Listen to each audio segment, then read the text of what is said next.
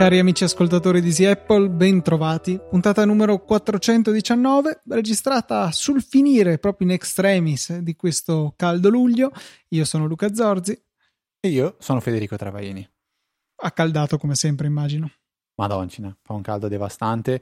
Però questa è praticamente la penultima puntata prima di un piccolo break di circa due settimane che saranno quelle centrali di agosto, Luca. Forse non abbiamo neanche parlato io e te, però, immagino che faremo, o meglio, io quelle due settimane sarò in montagna. Non so tu se sarai vivo o no. Io ho una settimana di ferie, magari vediamo di organizzarci per tappare un buco e lasciare solamente la settimana di Ferragosto scoperta. Dai, ci prendiamo questa piccola vacanza. Va bene, ok. Però oggi siamo qua davanti ai microfoni, quindi penso sia il caso di mettersi subito a parlare perché abbiamo diverse domande che sono arrivate dagli ascoltatori. Qualcuno è stato ancora ehm, dalla parte del torto scrivendo info.podcast.it lì le mail le vediamo con ritardo perché l'abbiamo già detto vi, vi preghiamo veramente ve lo diciamo anche all'inizio scrivete a info.easyapple.org anche per un discorso di or- ordine mentale perché è una mail che leggiamo solo io e Luca easyapple.org easy podcast, easy podcast invece no perché ci sono dentro altre persone Prima domanda comunque arriva da Gabriele che dice avrei bisogno di creare dei modelli di mail da usare a seconda della situazione e richiamarli velocemente. Stavo valutando che soluzione adottare. Per me, senza stare a cercare oltre, si può usare tranquillamente Alfred, creare uno snippet con la mail che vi interessa e finito. Quando per esempio, serve... caro e magari anche un segno a posto per il nome della persona. Eh, ho ricevuto il tuo ordine, sto controllando se ho la merce magazzino, ti farò sapere appena sarà pronta. Cioè, questo è un esempio idiota, però su, questo, su questa falsariga qui, ecco, un, un testo di mail sempre uguale che può essere anche in rich text penso di sì anche in Alfred. Se no se Alfred eh, non ti piace per qualche motivo strano uno, prima di tutto ti consiglierei di rivalutare le tue scelte di vita. E in secondo luogo possiamo concentrarci su altri, altri programmi altre applicazioni che sono un attimino più mirate, quale Text Expander, forse la, la, più famosa, che è disponibile sia per Mac che per Windows che per iOS, e in alternativa Typinator, che è quella che uso io la scelta, forse l'ho già detto in puntate passate, è ricaduta su questa perché era presente in un bundle che avevo comprato e, e, da allora ce l'ho. Non ho comprato solo l'ultimo aggiornamento, l'ultima major release, ma un paio li ho presi perché comunque funziona bene. Ho già tutti i miei snippet lì e la utilizzo con soddisfazione ogni volta.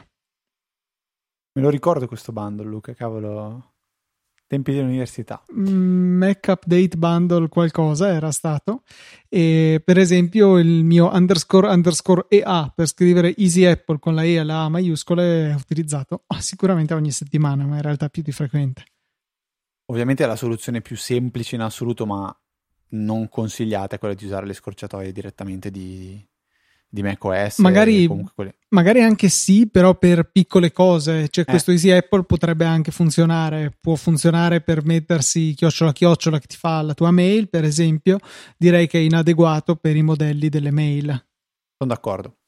Seconda domanda invece arriva da Lorenzo, che eh, se vi ricordate qualche puntata indietro fa, indietro fa, vabbè, a caso, ci aveva scritto, scritto per capire come poter cancellare le foto dall'iPhone in locale e mantenerle su iCloud, un po' come si può fare con Google Photos. E eh, dice eh, che alla fine ha deciso di ehm, lasciare tutte le foto nel rullino fotografico in quanto l'alternativa di archiviare le foto su file ha l'inconveniente di far perdere la parte live delle foto.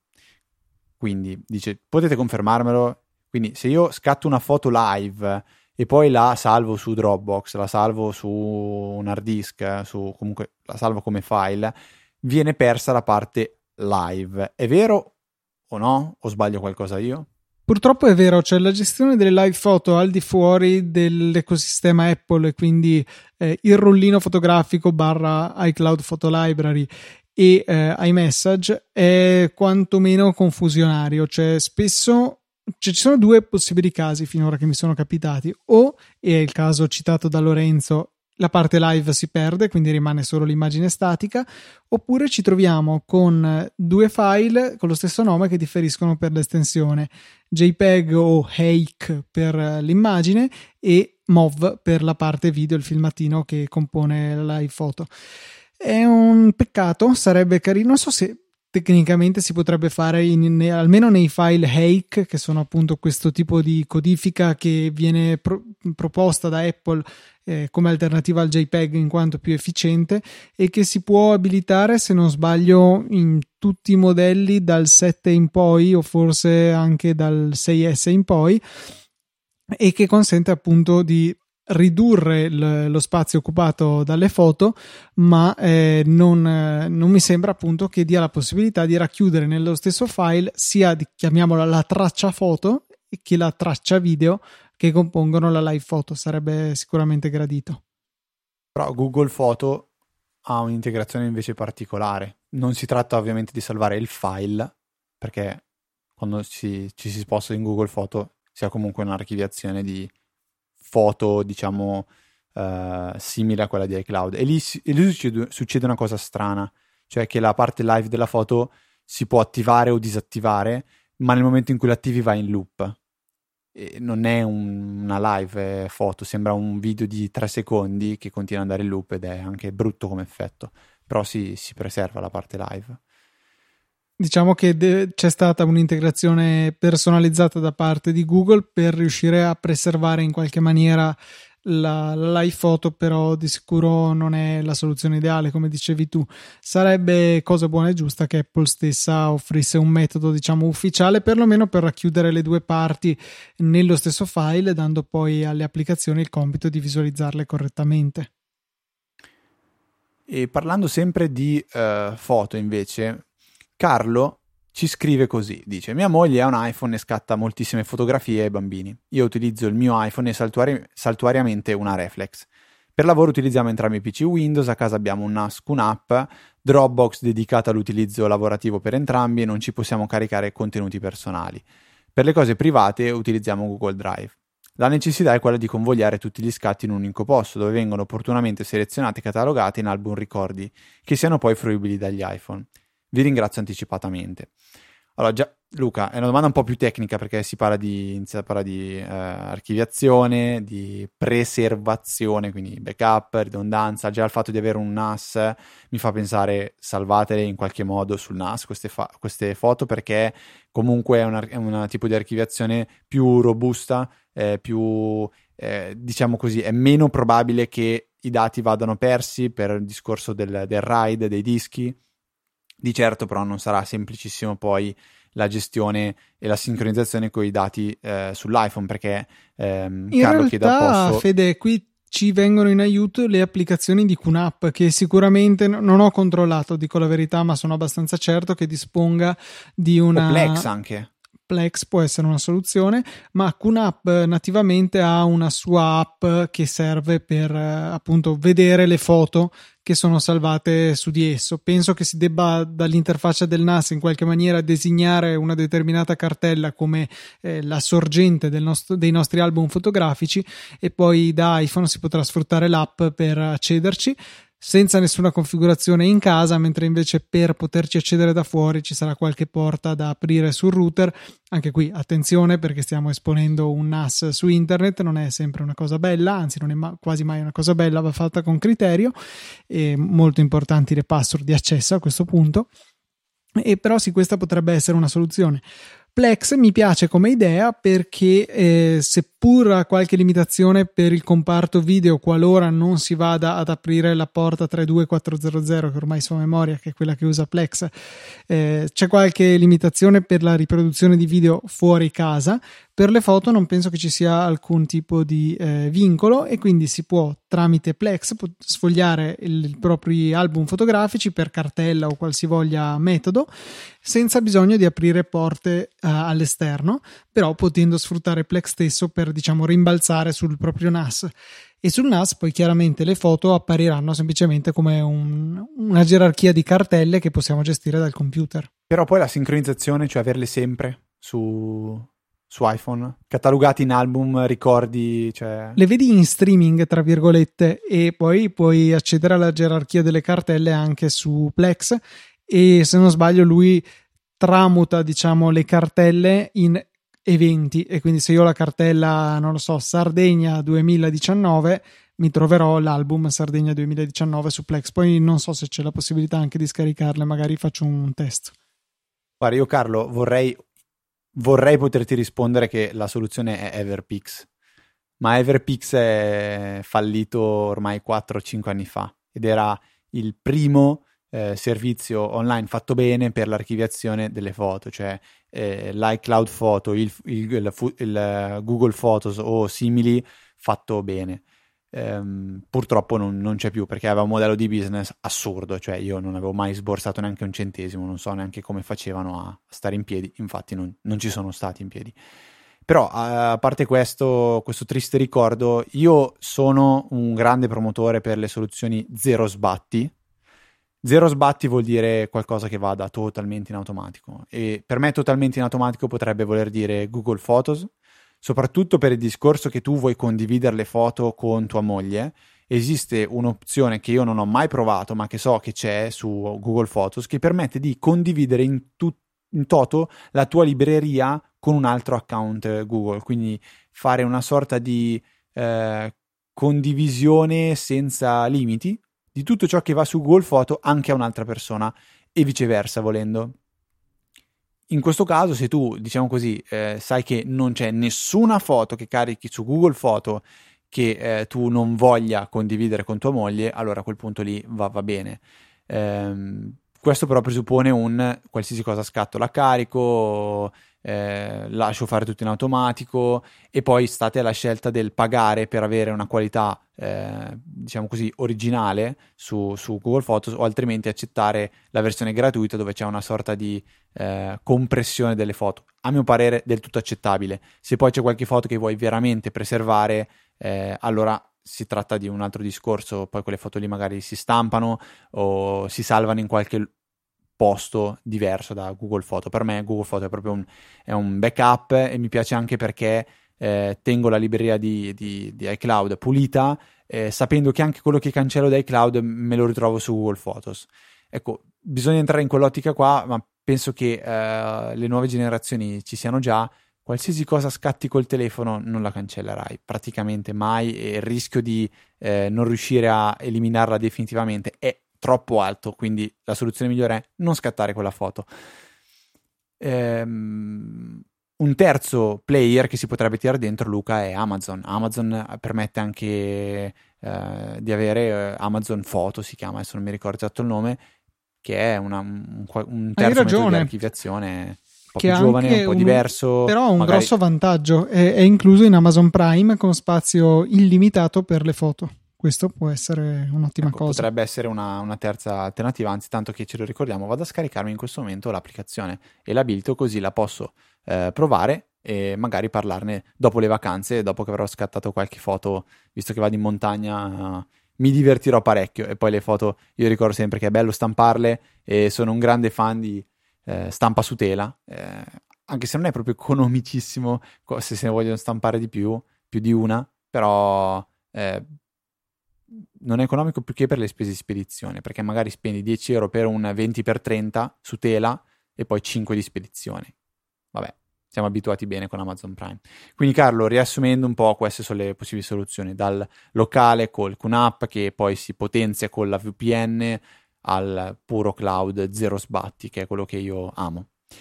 Cambiamo argomento, però Luca, parliamo di eh, backup di iCloud.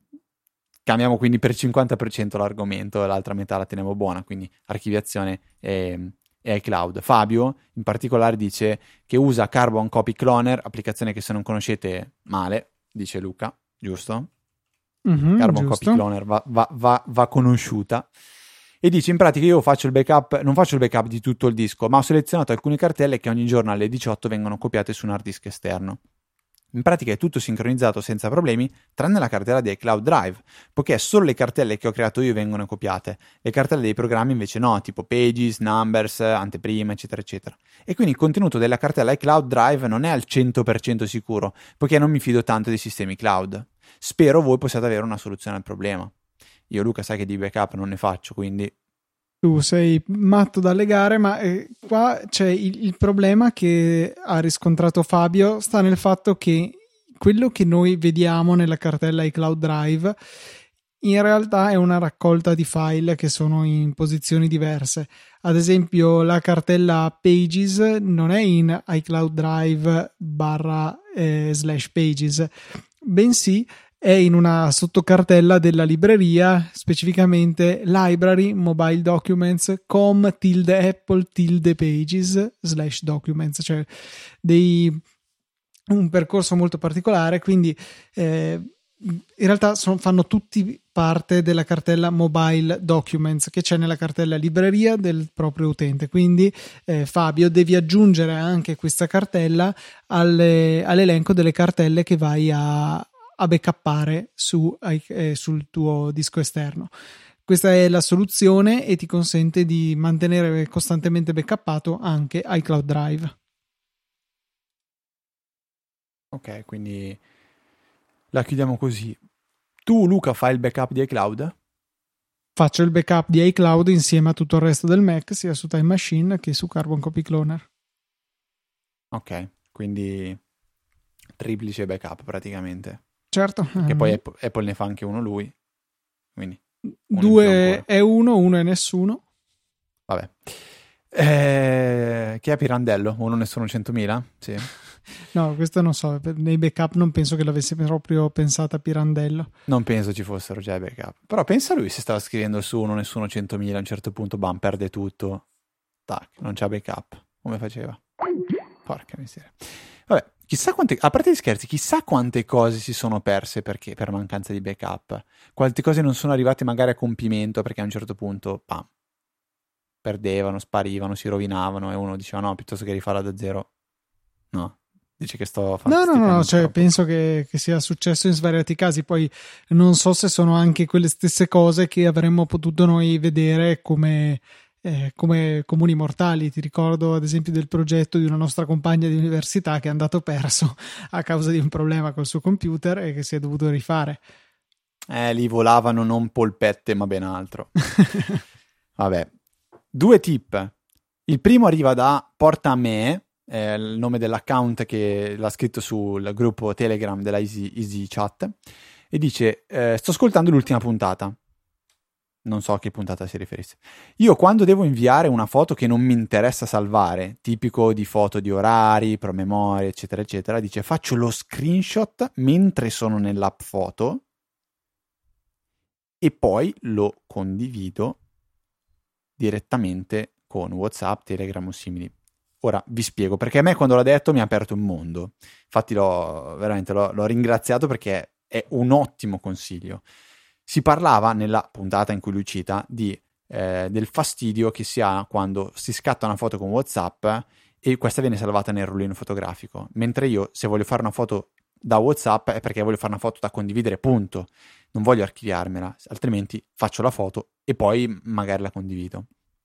Quindi lui dice: non scattare la foto, apri l'applicazione fotocamera, ma invece di scattarla fai lo screenshot di quello che sta riprendendo in quel momento la fotocamera e condividi quello screenshot, così non viene salvato, perché una volta che l'hai condiviso lo fai, elimina e lo cancelli direttamente da lì. Ed è un consiglio fantastico, quindi grazie mille, sono felicissimo di condividerlo con tutti. Abbiamo poi invece un secondo consiglio, Luca, che magari lascio raccontare a te, visto che è un argomento di cui parlavi tu, e ri- si riferisce alla scorsa puntata e al suono di, eh, di ricarica del, dei nuovi Mac. Sì, eh, si parlava di questo e avevamo poi citato una compianta funzione che c'era in passato sui Mac, cioè la possibilità di vedere rapidamente qual era lo stato di carica della batteria senza dover cliccare in giro, semplicemente avevamo dei bei LED sul lato del computer, un bottoncino per attivarli e in base a quanti se ne accendevano sapevi che quella era la carica della batteria. Giovanni si era messo a cercare eh, invece un'altra cosa, cioè come far sì che il suo MacBook Pro del 2016, quindi con porte USB-C, non facesse quello che Apple ha deciso che debba fare quando si apre lo schermo, cioè accendere il computer. Computer spento, chiuso, aprite lo schermo, lui si accende da solo. È qualcosa che in diversi hanno apprezzato molto poco, diciamo, di questa generazione di eh, computer con l'USB-C. Questa generazione in realtà intendo dall'introduzione della USB-C, perché ad oggi tutti i nuovi modelli si comportano in questa maniera per impostazione predefinita. Ecco, Giovanni ci manda un link che aveva scoperto cercando come disabilitare questa funzione e in più un ulteriore dettaglio, cioè un comando che è possibile dare per far sì che quando si apre lo schermo a computer spento, questo non si accenda da zero, questo attenzione vale solo con il computer spento, non in stand-by, eh, lui non si accenda, bensì per qualche secondo mostri sullo schermo del computer stesso la batteria, quindi in grande si vede bene qual è lo stato, poi si può richiudere lo schermo e fine della fiera.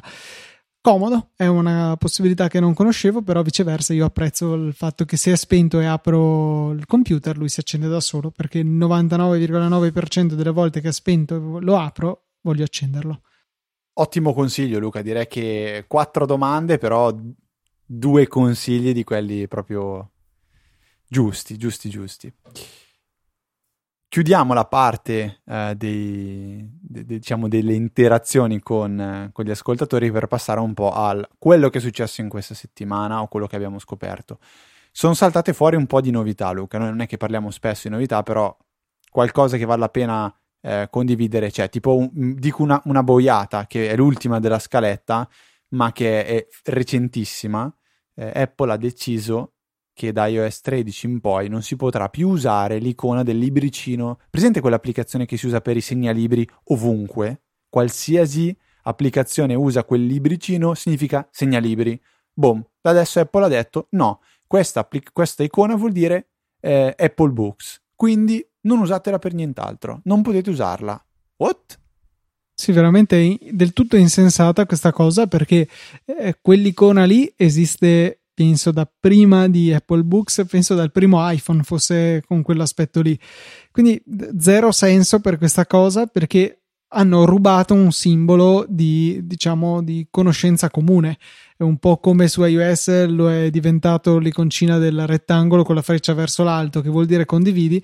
Pensa se da domani quella diventasse l'icona, non so, di messaggi, perché in, verso l'alto invii messaggi verso l'alto, come tutti sappiamo, e in modo che possano volare verso il nostro destinatario. E tutte le altre applicazioni si dovrebbero inventare qualche altra icona per la condivisione, magari quell'icona brutta con i cerchietti che usa Google per condividere.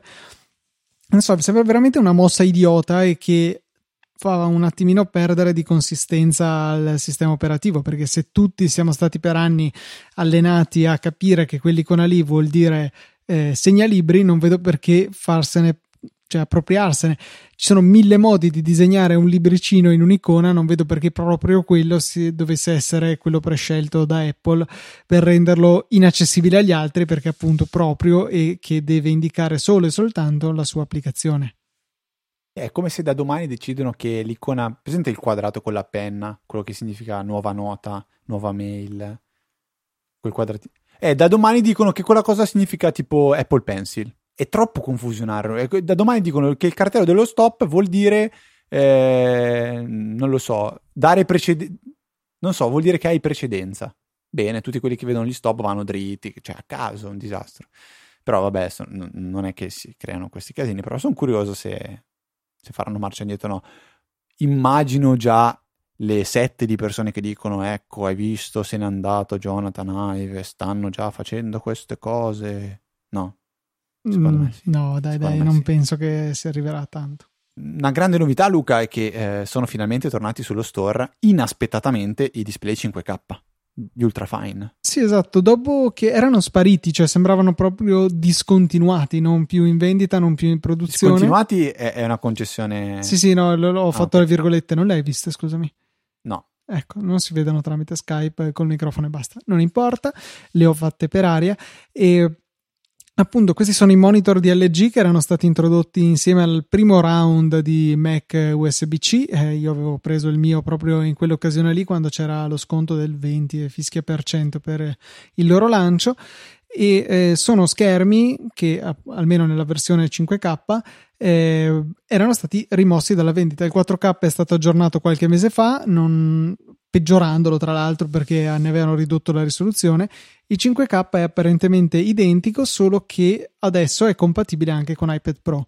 Eh, rimane la compatibilità con i Mac con Thunderbolt 3, però immagino che eh, abbiano cambiato la modalità di trasmissione del segnale perché ricordo che USB-C e Thunderbolt 3 condividono il connettore fisico ma sono due porte diverse eh, sto cercando un esempio calzante è un po' come dire un alimentatore di un cellulare usa la micro USB, per esempio per un cellulare Android, tanto come la micro USB viene usata per trasferire i dati al computer. Sono due cose diverse che però transitano su un cavo che è uguale. Però ecco, non ci possiamo aspettare che il nostro caricabatterie sia in grado di estrarre i dati dal, dal cellulare o almeno ce lo auguriamo.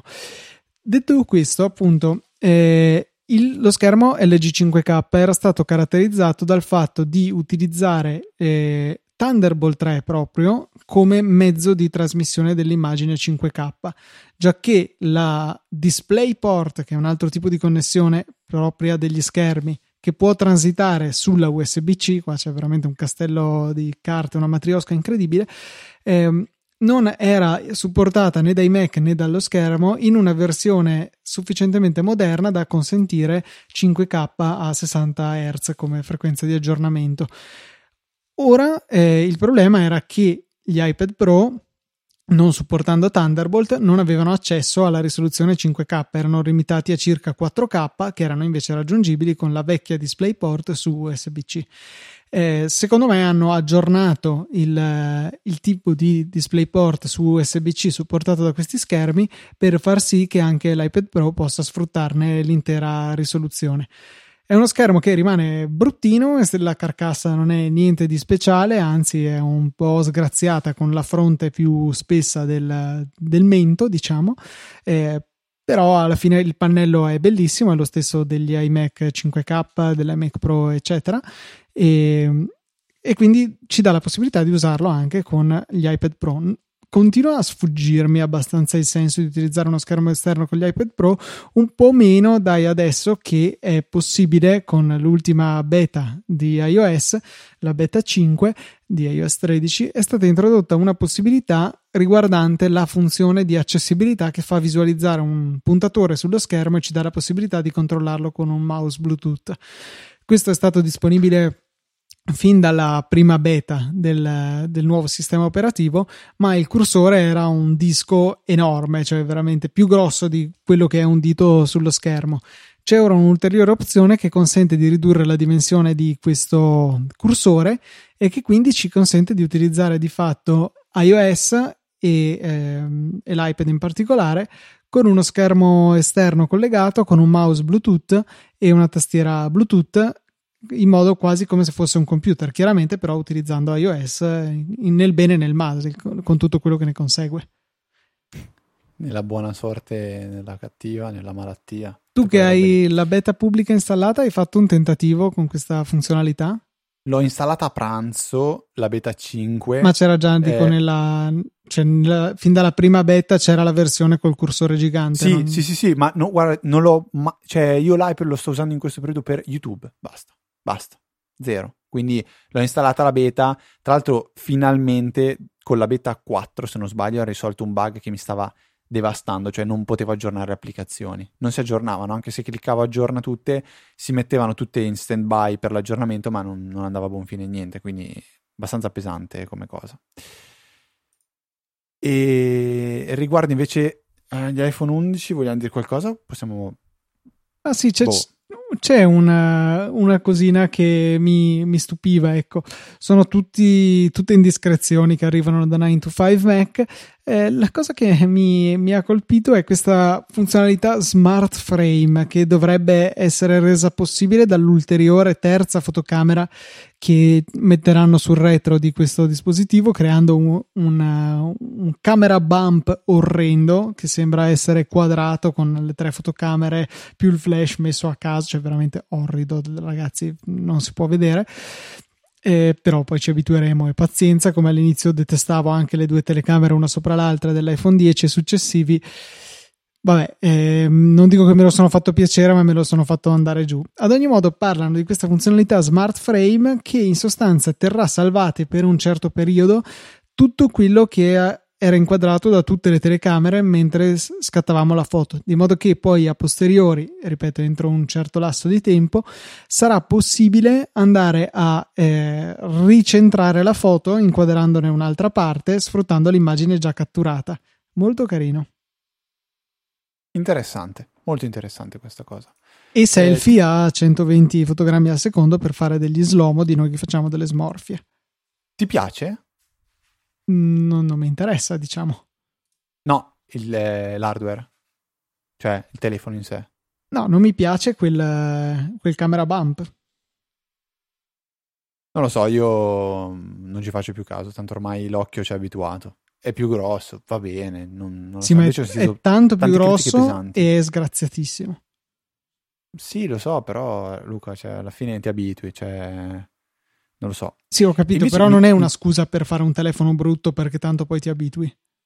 No, no, no, ma cioè eh, è, br- è, brutto secondo me perché ehm, non lo so, è un, è un, qualcosa che ancora si fa fatica ad accettare, cioè il camera bump è, è, è già brutto di per sé, ingrandendosi secondo me dà ancora un po' più fastidio, è un po' come all'inizio il, il notch cioè, era brutto, dava fastidio, ora c'erano tutti, non lo si vede neanche più. Secondo me il camera bump, non...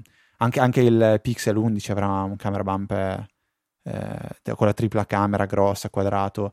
Tra l'altro Google ha, sembra aver deciso una, di adottare una filosofia diversa, cioè vi dico già subito che cosa avrà praticamente senza stare a tenere segreti o altro, quindi una, una politica un po' diversa che non è che mi dispiaccia più di tanto.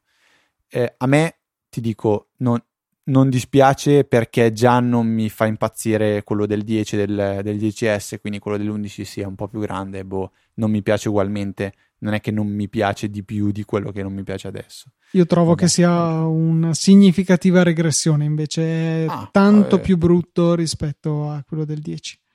Ok. Cioè, trovo in questo momento più offensivo il nuovo bump dell'ipotetico 11 rispetto a quando in periodo pre-10 trovassi quello del 10 stesso. Ok interessante comunque il discorso, eh, come notavi tu, di, di, Google che ha una strategia di anti-segretezza, proprio l'opposto totale di Apple, in cui ha già rivelato tutto e trovo anche interessante che eh, non abbia puntato come buona altra parte della concorrenza Android a creare uno schermo completamente senza bordi, senza notch, senza niente di niente, ma abbia adottato un non notch in realtà perché è semplicemente eh, ha un bordino nella parte superiore dello schermo e che abbia sfruttato questo spazio per inserire un hardware tutto sommato simile a quello di Apple per sfruttare cioè per avere un riconoscimento facciale che possa essere degno di questo nome, un minimo sicuro e non certo come quelle cose ridicole che ti fanno una foto alla faccia e basta una foto stampata della persona proprietaria del telefono per andarlo a sbloccare. Altra cosa che trovo interessante è che per un hardware tutto sommato abbastanza simile come funzionalità sia più ingombrante quello realizzato da Google, tant'è che appunto non valeva la pena di creare un notch se poi comunque eh, sarebbe stato largo il 90% del telefono. Mm, anche lì non lo so, cioè se un notch largo il 90% del telefono è come avere un, uno schermo più piccolo. Cioè... No, voglio dire che a quel punto lì non aveva senso avere un'orecchietta che era una strisciolina al, al lato di ciascun, a ciascun lato del, de, dei sensori. Eh, questo per dire che appunto poi da vedere se sarà più raffinata come tecnologia, però sicuramente più ingombrante, meno miniaturizzata quella che ha proposto barra proporrà Google. Ok. Altro da aggiungere su nuovi device, non so se c'è, non so se hai altro Luca, altrimenti Direi io passerei no. a un articolo uh, molto interessante di quelli che piacciono a Easy Apple, che ha scritto l'amico Maurizio Natali su, su Saggiamente e si intitola I miei 10 shortcut preferiti su macOS ed altri suggerimenti per scrivere meglio.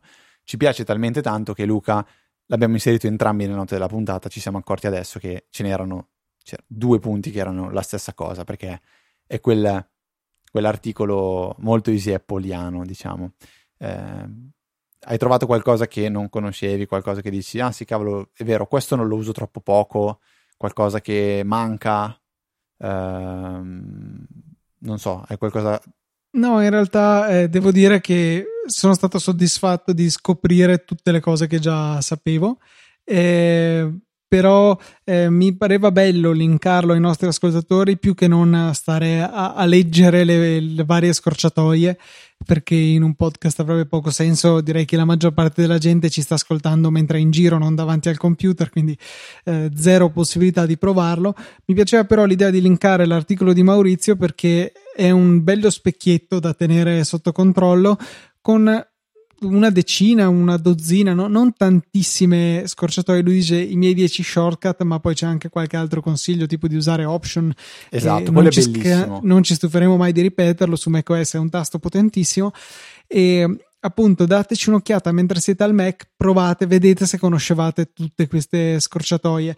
C'è sempre da imparare. macOS è un sistema operativo fantastico per tanti motivi, uno dei quali è la ricchezza delle scorciatoie da tastiera che esistono e la coerenza di queste scorciatoie tra le varie applicazioni. Le mie due preferite sono Luca Command Option L, che apre la cartella di download, e Command D, che io ero convinto fosse Command Shift D, di quando ti si apre il prompt per salvare un file, dove ti chiede dove salvarlo, io promo sempre Command Shift D, ma a quanto pare basta solo Command D e idem, mi mostra la idem. scrivania. È una roba che tipo su Windows a me fa impazzire. Tutte le volte mi chiede dove salvare e mi propone di salvare in una cartella sotto cartella DC, programmi x64, Pippo, Pluto, slash P, underscore, punto e virgola, punto slash. No, desktop e poi me lo metto dove voglio salvare io. E non ho questo tutta rapidità nel dire salvala sul desktop. Eh, su Mac sì, è una, una, una, piccola cosa che però nel quotidiano a me dà tanto tanto fastidio. E Luca, adesso ti faccio la domanda che ti avevo fatto in prepuntata e detto, tu eri partito a rispondere, ma ti ho detto no, no, no, no, no, no, calmo, calmo, calmo, momento, momento, momento, momento, momento, momento, momento. Questa è una citazione che non capisci, mi spiace Luca. Griffin, Peter Griffin. Non ci credo. La sai? Non so perché la conosco, ma la conosco. E, e quando posso? 30 secondi? Vai. Sì, me lo concedi. Cioè, sono, sono tutti a tavola a cenare e Chris, che è il figlio di Peter, dice di essere innamorato della professoressa di italiano. E Lois, che è la moglie di, di Peter, urla eh, dicendo: Oh mio dio, ma è terribile! E Peter eh, inizia a gridare: Momento, momento, momento, momento, momento, momento, momento, momento, momento. Lois, questo non è il mio bicchiere di Batman. Cioè, è fantastico nella situazione in cui tutti sono agitati perché Chris ha detto che è innamorato della professoressa e Peter è preoccupato perché non ha il bicchiere di Batman. Fantastico. Vabbè. Ti stavo chiedendo, Luca, ehm, è successo in settimana che ehm, in questo momento non sto vivendo in, in, casa mia, ma sono in casa dei miei genitori. Ehm, Elisa arriva un pomeriggio, decide di passare per casa per recuperare una cosa e dice: Cavolo, è saltata la corrente elettrica fortunatamente era appena saltata. Eh, perché il frigo era ancora fresco, il freezer era ancora congelato e quindi non abbiamo rischiato di dover buttare via tutto quello che c'era nel frigo e dover magari anche igienizzare il frigo perché se c'era della carne dentro fai i vermi, wow, figata. E quindi mi sono detto, ma come faccio ad avere una notifica, un monitor, qualcosa che mi dica, oh, guarda che è saltata la corrente di casa tua? Perché eh, è un po' un paradosso, cioè per potermi mandare una notifica serve la corrente, per scrivermi che manca la corrente serve la corrente, ma se manca la corrente, ok? Però anch'io ho pensato c'è qualcosa di eh, pingare un IP o robe simili. Luca, quindi a te la parola. Sì, direi di scartare soluzioni più complicate e più sicure in realtà, ad esempio di un qualcosa alimentato a batteria, anche a batteria che abbia una batteria tampone che rilevi se manca la corrente e possa poi magari con una SIM mandarti un SMS. Insomma, mi sembra una soluzione leggermente troppo complicata per la probabilità che ti salti la corrente e, e che l'altra cosa invece smetta di funzionare. Io mi affiderei al fatto che tu hai una connessione internet a casa e che questa connessione internet è sempre attiva. Se il tuo modem risponde al ping e non c'è nessuna ragione per non farlo, in realtà praticamente nessuna ragione, e l'importante sarà poter pingare da internet il tuo, il tuo modem per l'appunto.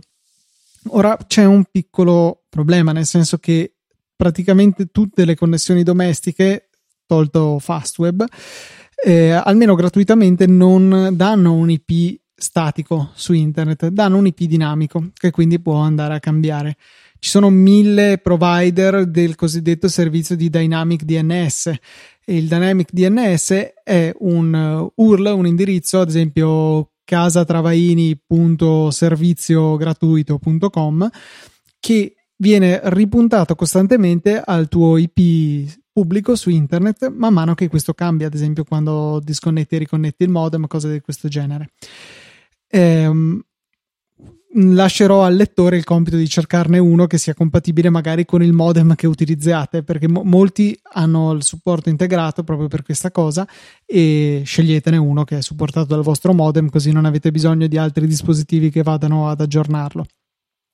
Eh, detto questo, perché abbiamo dovuto ottenere un eh, indirizzo IP oppure un hostname da poter pingare? Perché ci sono vari servizi che hanno la possibilità di fare il ping e se non viene ricevuta una risposta, mandare una mail o un sms di avviso.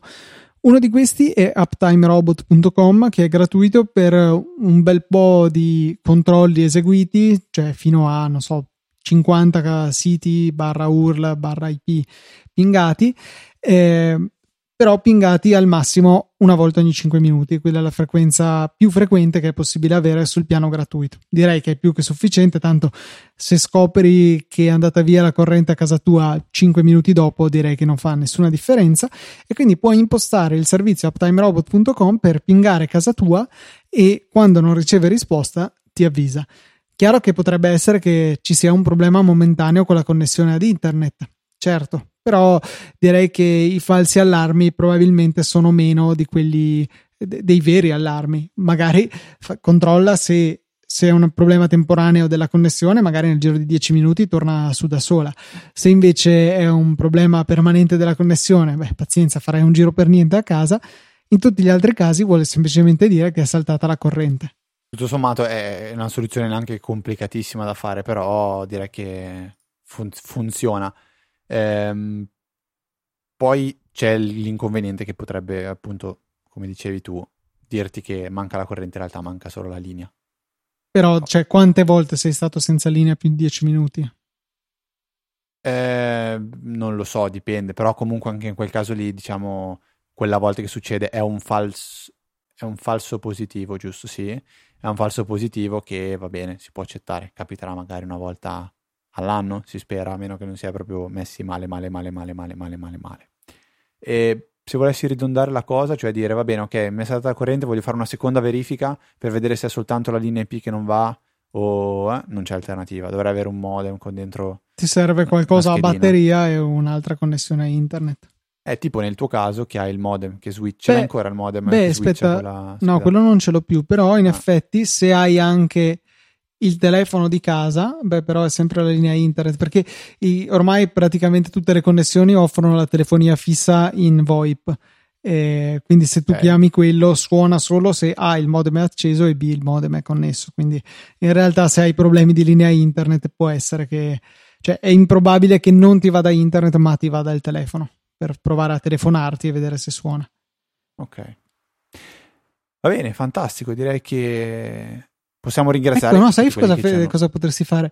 Una, sì. eh, procurarti una linea analogica, solo voce, che vuol dire pagare ah. il canone Telecom. No. Gli attacchi una segreteria telefonica. No. e ti telefoni e se ti risponde la segreteria vuol dire che... Hai già detto troppe parole bandite da- dalla mia vita. Segreteria telefonica, linea telefonica, Ma poi ecco, analogico.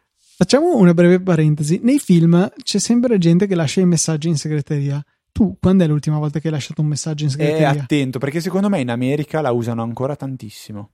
Cioè, a me sembra una cosa... Io la segreteria telefonica non, non la uso mai, perché la- mandi il messaggio su WhatsApp, quando non lo legge, lo legge. È la su prima Telegram cosa che lo- disattivo su una nuova SIM, la Anch'io. segreteria. mi faceva girare le balle tantissimo il fatto che eh, se io avevo la segreteria telefonica attiva o se chiamavo qualcuno con la segreteria telefonica attiva, pagavo lo scatto.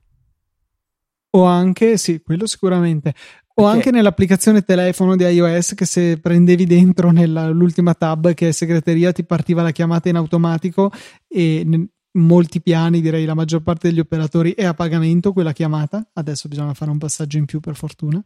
Ok Luca, adesso dedichiamoci invece a ringraziare eh, tutti quelli che ci hanno supportato in questa settimana e anche quelle precedenti perché finalmente abbiamo eh, sistemato il problema con Satispay. Cioè sì, il problema meglio, era abbiamo, tra lo schermo e la... No, il problema era tra lo schermo e la tastiera, cioè ero io Ah, che bene. non avevo capito come si faceva dopo che hanno rinnovato la grafica del, del sito.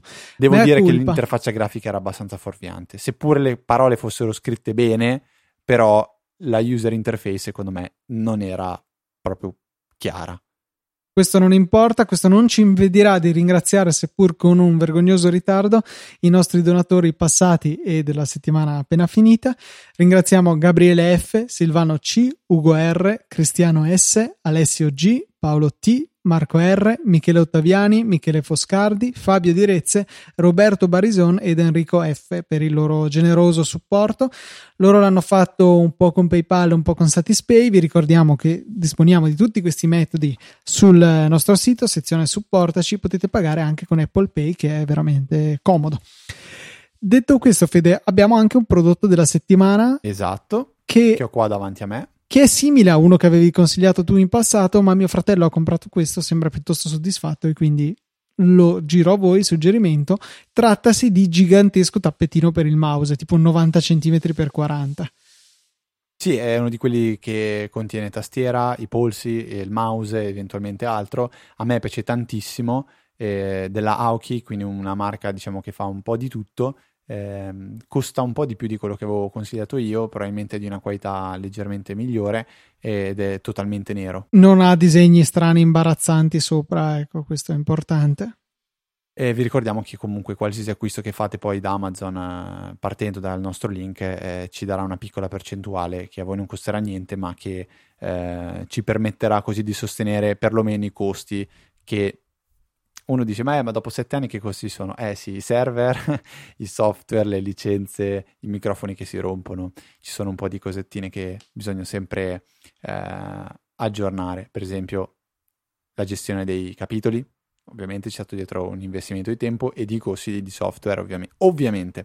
Eh, Ableton che adesso chissà se eh, aggiornerà quel componente a 32 bit. Luca? Eh già, eh, chi sarà lo sa una altrimenti dovremmo fare l'upgrade di Ableton una nuova versione vabbè Eh, io vi ricordo che comunque potete contattarci eh, all'indirizzo email info.easyapple.org e restare con noi per tutta la settimana tramite gli account Twitter miei di Luca che sono LucaTNT ed Ftrava. Tutto il resto lo trovate sul eh, nostro sito, quindi andate a visitare easyapple.org, che è una piccola sezione di easypodcast.it, gioco di parole che Luca mm, non dovevamo fare, ma ormai è troppo tardi. Per questa 419esima puntata direi che è veramente tutto. Un saluto da Federico Un saluto da Luca. e noi ci sentiamo la settimana prossima con la 420esima puntata. Un numero, interessante, Luca. Eh? 420. Sai Bello. cos'è, no? No? Per gli americani è la marijuana. Ah. Non so perché si dica così, però 420 è la marijuana. Un podcast che genera dipendenza, quindi. Ok, va bene.